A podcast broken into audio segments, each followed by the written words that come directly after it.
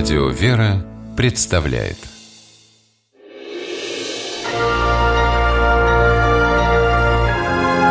Герои моего времени 2 августа 2016 года Сергей Санталов из удмуртского города Воткинска был в гостях у друзей. Приятный вечер внезапно прервали отчаянные крики детей. Ребята собрались в подъезде и звали на помощь взрослых. Сергей выбежал на лестничную площадку. Окно второго этажа, выходящее на металлический козырек подъезда, было распахнуто. Сергей выглянул. То, что он увидел, заставило его содрогнуться. На козырьке в обмороке лежал ребенок.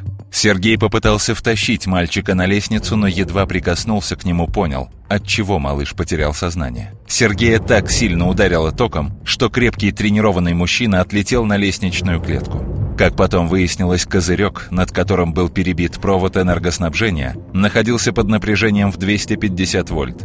Санталов понимал, что он рискует жизнью, но, решив во что бы то ни стало спасти мальчика, не отступал. Испугался за ребенка, схватился за него, чтобы вытащить. Меня током шарахнул, лез второй раз на подоконник.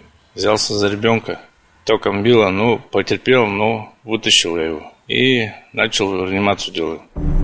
Непрямой массаж сердца и искусственное дыхание, которое сделал Сергей, привели ребенка в чувство.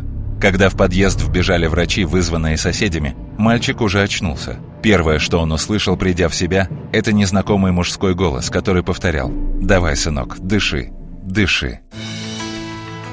В тот вечер на лестнице собрались жители всего подъезда.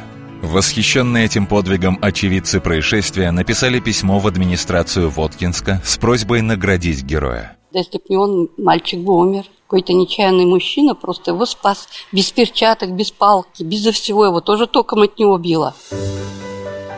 Просьбу воткинцев городские власти выполнили. Вручили Сергею Санталову благодарственное письмо и подарок – а для самого героя главным подарком стало то, что мальчик поправился.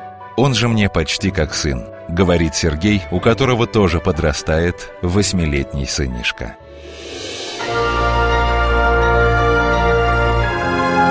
Герои моего времени В программе использованы материалы государственной телевизионной и радиовещательной компании «Удмуртия».